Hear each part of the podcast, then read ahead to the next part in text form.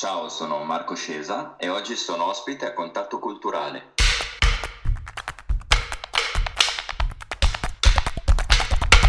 Buongiorno a tutti amici di Contatto Culturale e benvenuti a una nuova puntata del nostro consueto appuntamento. Quest'oggi siamo in compagnia dell'artista Marco Scesa. Ciao Marco! Ciao, ciao a tutti quanti e a tutti gli ascoltatori della trasmissione. Buongiorno. Benvenuto, benvenuto a Contatto Culturale. Sei un artista un po' a 360 gradi che eh, si occupa principalmente dell'arte del disegno. Questa tua passione per il disegno, quando è arrivata? Ma uh, subito in tenera età penso perché siccome non volevo mai andare a dormire all'asilo mi facevano, mi mettevano su un banchetto, mi facevano disegnare, quindi penso che le 10.000 ore di pratica sono venute fuori da lì. Ma eh, diciamo, dopo mh, pian piano, man mano che andava avanti, com'era? Anche all'elementare così eri uno a cui piaceva tanto fare disegni, non lo so, ricalcare oppure ricopiare oppure fare disegni tuoi? Ma eh, c'è stato un momento particolare in cui ho deciso che valeva la pena magari passare il tempo a disegnare e a leggere piuttosto che a fare altre cose e ho iniziato a copiare, copiare, copiare, copiare. Infatti uno dei grandi consigli che do, che diceva già appunto Picasso, che i veri geni copiano e gli altri stupidi cercano di inventare, quindi mm. copiare sempre, sempre fa parte della memoria muscolare, un po' come giocare a tennis. Ma dopo però a un certo punto ti sei detto, ma eh, io voglio andare a fare questo di mestiere. Sì, sì, sì, infatti, infatti poi ho chiesto ai, ai miei maestri di disegno e loro chiaramente mi hanno detto sì, è un'ottima idea, ma secondo noi è meglio che impari l'arte la metti da parte, trova un lavoro onesto mm-hmm. e smetti di disegnare. E io chiaramente, avendo la testa dura, ho fatto il contrario. Ma avevano ragione loro, eh, quindi... adesso, adesso guardarti indietro, cosa dici che avevano ragione loro? Vabbè, ma tutto sommato sì, ma anche no, sai, alla fine noi vogliamo tanto la libertà, ma una volta che ce l'abbiamo scopriamo che non è poi tutto quello che si vuole si vuole sempre qualcos'altro. Ma allora tu, diciamo, allora, negli anni del, così, del, della formazione scolastica hai frequentato l'Axia, che già di per sé è una scuola eh, che eh, è già approntata verso l'arte, l'arte pratica, giusto? Ovvio, sì, sì, sì. Io ho iniziato negli anni, a metà anni 90, a fare il centro scolastico per l'industria artistica una scuola nella quale c'era, era una specie di grande melting pot di varie di varie materie, di varie influenze, docenti di vario, di vario tipo, ognuno con le proprie capacità e specialità e anche noi ragazzi che frequentavamo quella scuola, ce n'erano molti come me che venivano da un contesto un po' più chiuso come quello delle valli e c'erano invece altri che erano molto più svegli, che già venivano dalla città o addirittura dalla, dalla Lombardia, quindi ecco okay. sì, è stata una palestra di vita. E da lì dopo invece ti sei detto, ok, andiamo a fare un'università che sia una vera università eh, per, per, quello che è il mondo dell'arte, della, della tua arte, quindi sei andato eh, all'Accademia di Brera.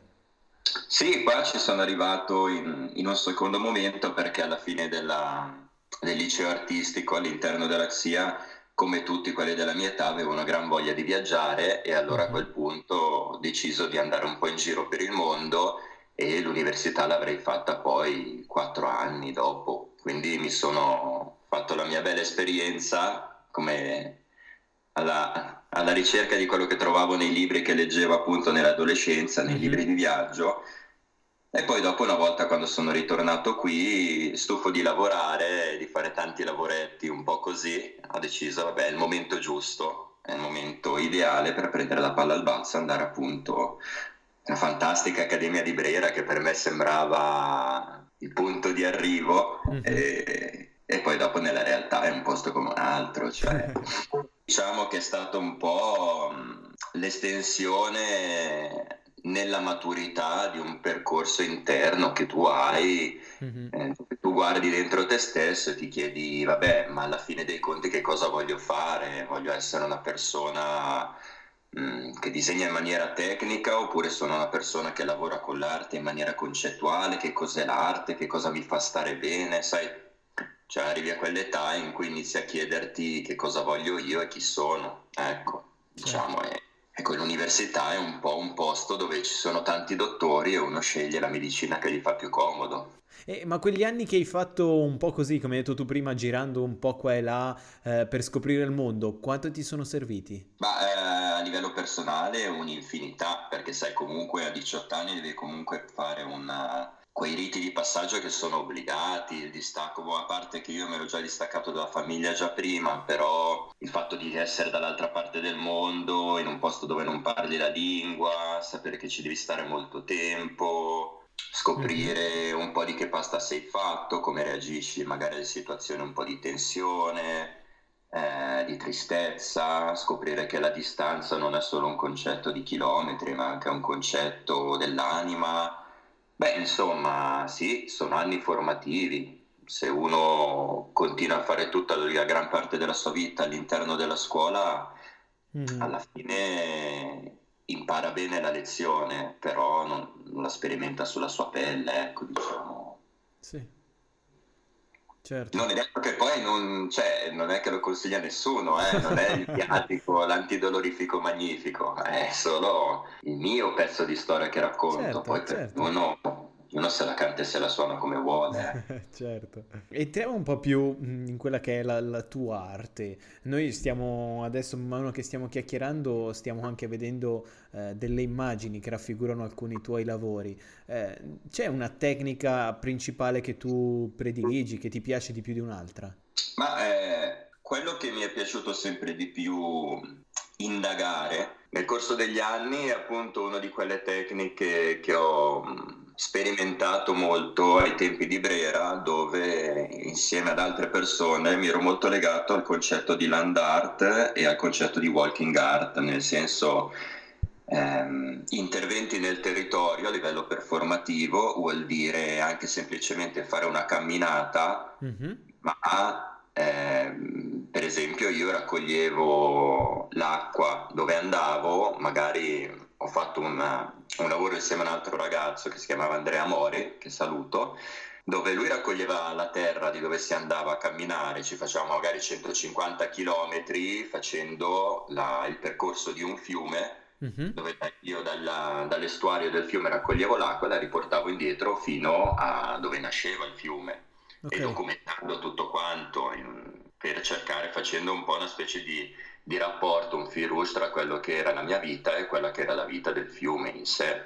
Mm-hmm. Eh, questo è un metodo di lavorare performativo che ti rende conto, ti mette un attimino in contatto con quello che dovrebbe essere una specie di rendersi conto della vita che hai intorno, se non sei altro che l'estensione di quello che ti circonda e tutto quello che tu fai influenza quello che ti arriverà. Eh, mentre le immagini che vedete ora sono, non sono altro che la parte finale di questo discorso dove poi ho smesso di fare cose in grande stile così dove lavoro proprio fisicamente ho iniziato a fare questo movimento all'interno mm, un lavoro un pochino più psicologico infatti ci saranno dei disegni che vedrete che sono legati alla geometria e quelli mm-hmm. sono lavori sulla geometria islamica dove appunto si toglie si decostruisce quello che è il tuo modo di lavorare, come dire guarda come sono bravo a fare, non so, a disegnare i cavalli, smetti di fare quello e disegni proprio delle geometrie, fino a quando non senti che non ci sei più tu. Sei come a livello di, di filosofia un po' lo zen, tu diventi talmente vuoto da essere uno strumento suonato da un dio, ecco, una cosa del genere. Annullamento di quello che hai imparato. Studi tanti anni per poi buttarli tutti via e scoprire che è meglio non aver studiato, ecco.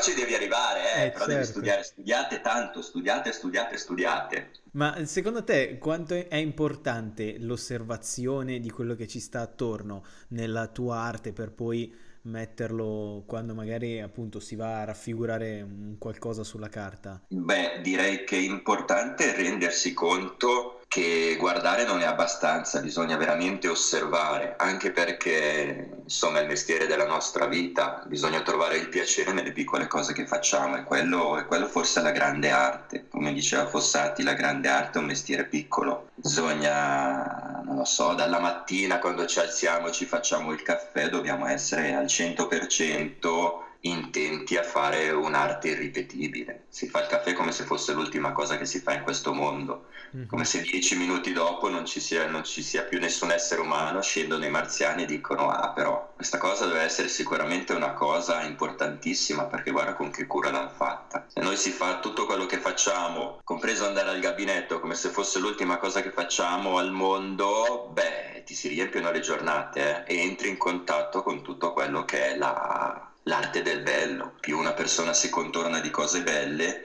e più diventa bella anche lei, vivi nella, nella bellezza. Quanto pensi che questa, questo concetto eh, ci è vicino in questo preciso momento, in questo contesto sociale nel quale ci troviamo, dove ci stiamo rendendo conto, anche stando in casa, che ci sono dei gesti che prima facevamo con, con un automatismo, con un, senza dargli neanche troppa importanza, e adesso magari invece ci rendiamo conto che sono importanti anche perché alcuni di questi non possiamo più farli.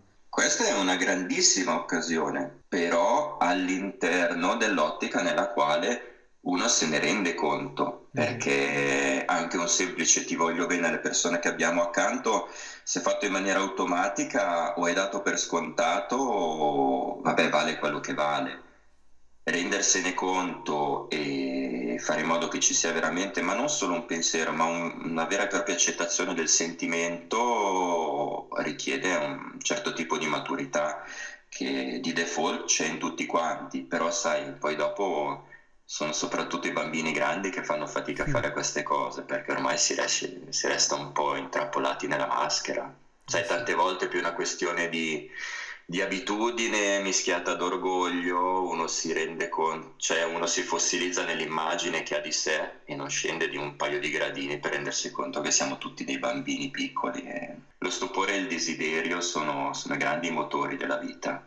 Ma eh, tu quando ti trovi lì intento nella, nel, nel, disegnare qualcosa, eh, che, cosa, che cosa è che succede in te? Sei riuscito a, a, entrare in quel meccanismo che dicevi prima di essere quasi in uno stato di zen? Sì, sì, sì, beh, ma ci vuole molto esercizio per arrivare lì, che non è altro che lo stato mentale nel quale si trova il bambino quando gioca. Il bambino non è che gioca per una finalità, non c'è la fine del gioco, il bambino è il gioco nel momento stesso in cui lo fa, è un continuo rigenerarsi di quello stato d'animo lì. Mm-hmm. Ci vuole un po' di lavoro, ma è proprio una questione di, di, preparazione, di lasciarsi andare e di entrare in quello stato d'animo nel quale non sei tu che metti le tue idee in quello che fai, ma sei proprio altamente ricettivo per tutto quello che ti passa attorno e hai proprio la finezza del lasciarti andare. È uno stato d'animo molto simile a quello che per esempio si fa quando si fa meditazione o, o si fa un'ipnosi regressiva leggera, mm. è proprio un, un, cadere all'interno di te stesso di modo che ci si allontana un po' da quello che è la mente razionale, il tuo piccolo io che vuole controllare tutto in, nelle pratiche orientali si dice la scimmietta ma non è niente di diverso che quello che fa il calciatore quando si mette a fare le punizioni, ti mette a fine allenamento che ti metti a fare le tue 50 punizioni, mm-hmm. o quelli che nuotano, o lo chef che va in cucina la mattina entra nel suo stato mentale creativo. Ecco, sì, sono tante di queste cose ti aiutano appunto a fare dei gesti consueti ogni giorno ma dargli il giusto valore ecco. Tu hai, hai potuto lavorare in questi tuoi uh, primi anni di carriera in diversi progetti anche su diversi ambiti. Per esempio la produzione teatrale nell'ambito degli spettacoli teatrali che cosa che tipo di progetti con che tipo di progetti hai potuto collaborare Beh, ho lavorato tanto e spesso con, uh, con un mio grande amico che si chiama Daniele Dell'Agnola, con il quale abbiamo appunto lavorato sul, su alcuni progetti editoriali, abbiamo fatto delle vignette per dei corrieri, per dei giornali qui in mhm. Svizzera italiana per molto tempo.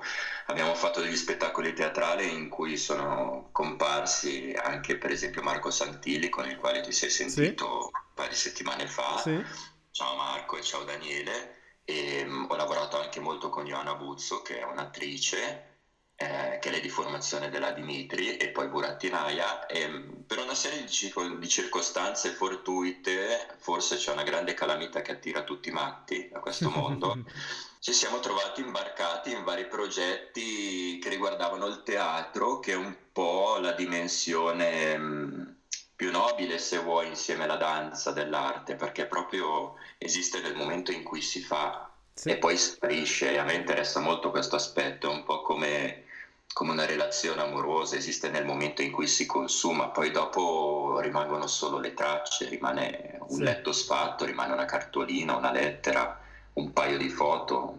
L'arte in questo senso è un po', è un po' la sorella minore perché, come diceva Pollock, il, l'arte è il fulmine. È, cioè il momento interessante è il fulmine, l'arte non è altro che l'albero bruciato che ti rimane, ma quello che... Beh, insomma, facendoti un esempio, se tu hai due stanze, in una stanza c'hai tutti i dipinti di Leonardo e nell'altra invece c'è Leonardo che dipinge, dove vai? Mm. Ecco, quella cosa lì, la differenza tra la, tra la, pittura e il teatro, cioè tu vuoi raggiungere quella dimensione nel, nella quale senti che c'è un altro essere umano, nel, nella comunicazione, nel non detto, nella nel partecipare anche a livello proprio fisico a una cosa. Ti è capitato anche di fare delle mostre dei tuoi lavori? Sì, beh sì, ecco del curriculum non le metto quasi mai perché ce ne sono talmente tante che non... sono, sì, sono tentativi di entrare un po' in quello che è il mondo dell'arte perché alla fine il disegno o la pittura o l'arte performativa o qualsiasi scelta che tu fai nel, nel raccontare quello che ti piace non, fu, non è mai come dire, direttamente proporzionata a quello che è il mondo dell'arte o il mondo della musica, sono degli, degli ecosistemi che si autoalimentano, autoreferenziali ed autoreferenziati, nei quali poi dopo è tutto un altro mestiere, ecco, lì è questione di chi si sa vendere, chi vende, chi ha la fortuna di trovare il patron giusto, sai, è, mm-hmm. sono molti anni che, che, si prova a fare le mostre così, però diciamo che non è il mio mestiere, ecco. Okay. Di rifabbricare, per fortuna o per sfortuna non posso vivere di quello che faccio. Ti, ti capita anche di insegnare in questo momento, giusto? Sì, beh, io ho fatto per molti anni appunto il supplente come, come maestro di disegno, prima per tanti anni all'Axia appunto, quindi sono quei grandi, no?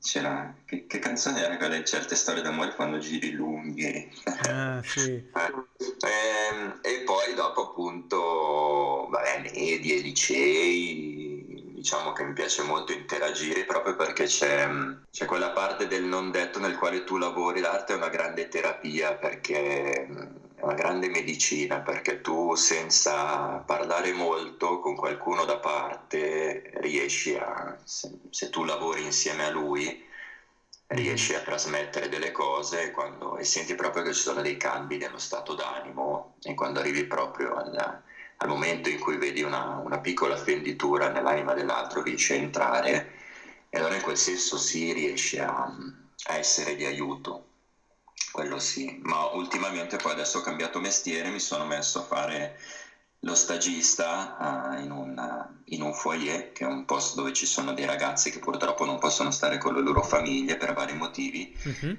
quindi sto facendo lo stagista come educatore, che è un, la diretta conseguenza, ecco diciamo che hai delle relazioni umane molto più stabili per molto più tempo e e questa è una bella dimensione da indagare perché ti riesce a dare molto di più in tanti aspetti, ecco. Sì. Ma è il, il contatto diretto con, con, con, gli altri, quindi è una di quelle cose che diciamo ti piacciono? Ma in realtà no, perché sono una persona che ama molto la sua solitudine, sono una persona uh-huh. che, che, può stare benissimo delle settimane da solo senza, senza parlare a parte con il cane. E questo è un, è un grande esercizio eh, per appunto cercare di ampliare un po' le... non fossilizzarmi nel, appunto come, come dicevo prima nell'immagine che uno ha di sé e quindi bisogna sempre punzecchiarsi, bisogna sempre spostare il metro un pochino più in là. Sì. E quindi ho deciso di investire in relazioni umane perché alla fine non sono altro che lo specchio di quello che cerchi in te stesso, quindi per essere un attimino più... è un po' come i libri, ecco, spesso dico ai ragazzi che se uno non legge mai un libro in vita sua c'ha solo la sua di vita da raccontare, ma se tu ne leggi 30 hai 31 vite, no? Mm-hmm. Puoi stare nella cella con Edmond Dantes oppure andare a pescare con Hemingway. Mm-hmm. E più persone conosci, più si arricchisce anche il tuo, il tuo carnet. Mm, leggendo così delle cose che, che, hai avuto anche modo di fare nei tuoi progetti eh, anche passati, ho letto anche che c'è l'illustrazione di libri.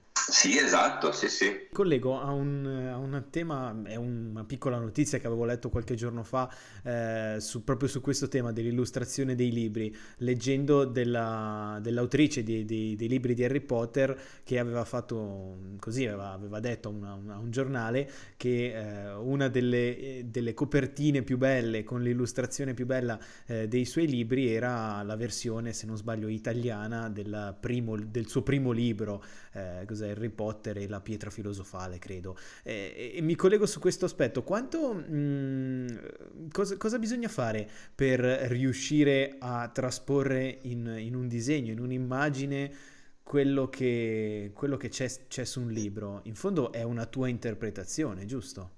Sì, è giusto. Beh, ci sono anche vari, vari libri e vari modi di fare. Rileggevo ultimamente, che poi questa è una, è una casualità, adesso che me la tiri fuori eh, ho recentemente regalato una, una, versione di Alice nel Paese delle Meraviglie, mm-hmm. illustrata appunto da quelli che sono gli illustratori eh, originali del, che hanno aiutato a fare il film di Harry Potter. Okay. Ci sono, diciamo che ci sono dei racconti che sono altamente visivi. Se tu leggi, non so, le prime 20 pagine di di Alice nel Paese delle Meraviglie hai proprio questi lampi di immagini, non importa se che tu sia un visivo, un cinestesico o, un uditivo. Io per esempio sono un uditivo, quindi è, è stata una scelta così casuale quello del lavorare nel visivo. Okay. Um, però c'è proprio il linguaggio che ti suggerisce, ti crea all'interno un mondo intero. Non so, tu leggi Lovecraft e, e hai delle immagini che sono fenomenali Mm-hmm. Non so, tu ti leggi Eco, il nome della rosa, e... ed è incredibile come ti appaiono proprio nella testa quel... tutto un mondo, no? Ma possiamo parlare anche di Tolkien, possiamo parlare di Salgari, ecco. Ultimamente sto leggendo un bambino Sandokan e, e, cavolo, quando lo leggi, nonostante sia un italiano abbastanza arcaico, beh, insomma, la vedi, vedi le cose, no? E quindi, sai, dipende tanto dal materiale che hai. Se il materiale è buono, ha le gambe da sé. E come ti dicevo prima, sei solo uno strumento per facilitare. Logico che, non lo so, se mi dai un, un librettino, boh, non so, mi dai teorema di Pasolini, ecco, insomma, lì sarebbe già un attimino più difficile. Bisognerebbe andare nell'astratto. Eh, ma te personalmente prediligi di più quale dei due mondi? Disegnare figure reali o andare più sull'astratto? Ah no, mi sono, mi sono martellato talmente tanto nel, che non ho preferenze. Quando ci sono delle preferenze sei nel, cadi nell'ego e quindi devi essere pronto a tutto, ti deve piacere proprio tutto. Okay. Deve, non ti deve fare schifo nulla, è come una grande tavola imbandita e bisogna provare di tutto. Quello è. Bello. Perché ogni volta che tu dici di no a qualcosa, mm-hmm. è come quando sai alle medie che no, arriva, mm, eri tutto contento che c'era la festa, andavi a ballare, magari no, trovavi sì. la voce. E poi arriva il primo e ti dice: Ma cosa stai? Ma guarda che non sei capace a ballare. E allora tu da, da quel momento, perché arriva uno scemo e ti dice così, tu dici sì. no, no, il ballo no figurativo, astratto, no, io sono meglio in quelle cose lì, è diffidare sempre da chi dice, no, così con leggerezza io sono o io penso. Io quando le persone dicono io penso, io sono, mi allontano un po' perché ho un po' paura. Tanto per farti un esempio, io sono una persona che non mangia la verdura mm-hmm. perché non mi è mai piaciuta da quando lavoro con i ragazzi mi sono sforzato e avevo a 30, 38 anni ho iniziato a mangiare l'insalata, quindi ho detto vabbè ma perché no, proviamo. Poi c'è delle volte che mi sembra di mangiare il cartone del e mi dico ma chi me lo fa fare, però bisogna mettersi in gioco, via anche nelle cose più stupide, se ti capita un'opportunità sempre dire di sì. E poi boh, si vedrà, qualcosa porterà nel bene o nel male. Ma anche perché gli sbagli sono le uniche cose che ti restano alla fine dei conti, eh. Marco, in questo periodo, diciamo così, un po', un po', complicato, si spera però che sembrerebbe che stiamo un pochino uscendo da, da, da, e si sta pian pianino riaprendo un pochino tutto. Tu come lo stai vivendo? Ti ha portato delle, dei grandi cambiamenti nella tua vita a livello proprio della vita di tutti i giorni o tendenzialmente lo stai superando abbastanza facilmente? La mia è una situazione abbastanza divertente perché io, essendo una persona che vedendo la, tutti i paletti che ci sono nella quarantena, è quello che io dico, beh, benvenuti nel mio mondo perché normalmente io vivo così. Per contro ho dovuto eh, aumentare la mia socialità perché lavorando appunto in un foyer abbiamo preso baracca e burattini e siamo andati in una casa in montagna con tutti i ragazzi. Mm-hmm e quindi bisogna stare con loro dalle 8 di mattina alle 11 e mezza di sera, vivendo quello che vivono loro, studiando insieme a loro, facendo tutte le cose che si fanno normalmente come una grande tribù. E quindi io ho vissuto questa specie di terapia d'urto al contrario, quindi io sono in una specie di di bolla di cristallo dove non ci si rende conto di quello che succede nel fondovalle mm-hmm. e quindi ogni tanto quando scendo magari vado a fare spesa ai miei o ho i giorni di libero mi rendo conto che c'è una grande, una grande preoccupazione, una grande psicosi e spesso mi faccio delle domande su, su che cosa stia succedendo e su quanto noi riusciamo a, a percepire di questa cosa. Sono, sono, quei grandi cambi che forse fra vent'anni ci renderemo conto di quanto mm. hanno influito a livello proprio di massa, perché si sta parlando appunto di... Beh, se, se fosse venuto giù un marziano tre mesi fa e avesse detto guarda che in Italia non faranno più le partite di calcio e chiuderà tutto quanto e la gente starà tranquilla a casa, eh sì. uno dice vabbè chiudere tutto quanto ci sta, ma chiudere la Serie A per una settimana la gente va in strada, inizia a bruciare tutto. Esatto. E, e, invece, sai, le paure fanno fare, eh. fanno muovere il gregge, però anche qui io dico sai, ci sono i complottisti e non complottisti, ma sono tutti ruoli all'interno di un teatrino molto più grande di noi. Non lo so, faccio molta fatica a cercare di capire come... Però d'altra parte mi dico, uè, viviamo in tempi veramente molto interessanti. Sono tempi... Probabilmente abbiamo potuto scegliere di cascare in questo mondo in una certa data, ce l'hanno messa sul menù e abbiamo detto sì sì scelgo quel periodo lì, perché quante cose che vedrò che succederanno. Mm. Io cerco di passarla così e non, non cadere mai nella, nello sconforto, prendere le cose un po' con un grano salis, certo. perché mm, se uno si fa prendere, sai, se uno si fa prendere un po' un po' tanto da queste cose e poi dopo si dimentica che, che, c'è una vita, ecco. Bello, un bel modo di pensare e ti ringraziamo Marco per avercelo portato e averlo anche condiviso con noi perché sicuramente sì, in fondo hai ragione, condivido questo, questo tuo modo di pensare eh, e anche quello che è stato un po' lo spirito di questo programma che ha voluto dire proviamo comunque a portare, a continuare a portare un po' di, di leggerezza perché non, non, bisogna star lì tutto il giorno a, a pensare, a guardare sempre, eh, se si sta lì tutto il giorno a guardare i telegiornali, a leggere le brutte notizie, si arriva alla fine della giornata che, che non se ne può più e ci si lascia prendere da, da paura, sconforto e, e tante altre emozioni che è giusto ed è legittimo avere, ma eh, forse ogni tanto anche un po' di leggerezza eh, è bene averla ancora nei, nelle nostre giornate. Quindi grazie mille Marco per, per essere stato qui quest'oggi con noi e, eh, e aver così condiviso un po' questa tua questa tua bella arte. Grazie. Grazie mille, un saluto a tutti quanti e vedrete che verranno tempi migliori, ma, ricorda- ma ricordatevi che i tempi migliori sono già anche adesso, quindi non, non perdetevi il tempo. Eh? Grazie Marco. Ciao. Ciao, grazie mille, un abbraccio. E noi ci vediamo tutti domani, sempre qui a Contatto Culturale, con una nuova puntata. Ciao a tutti!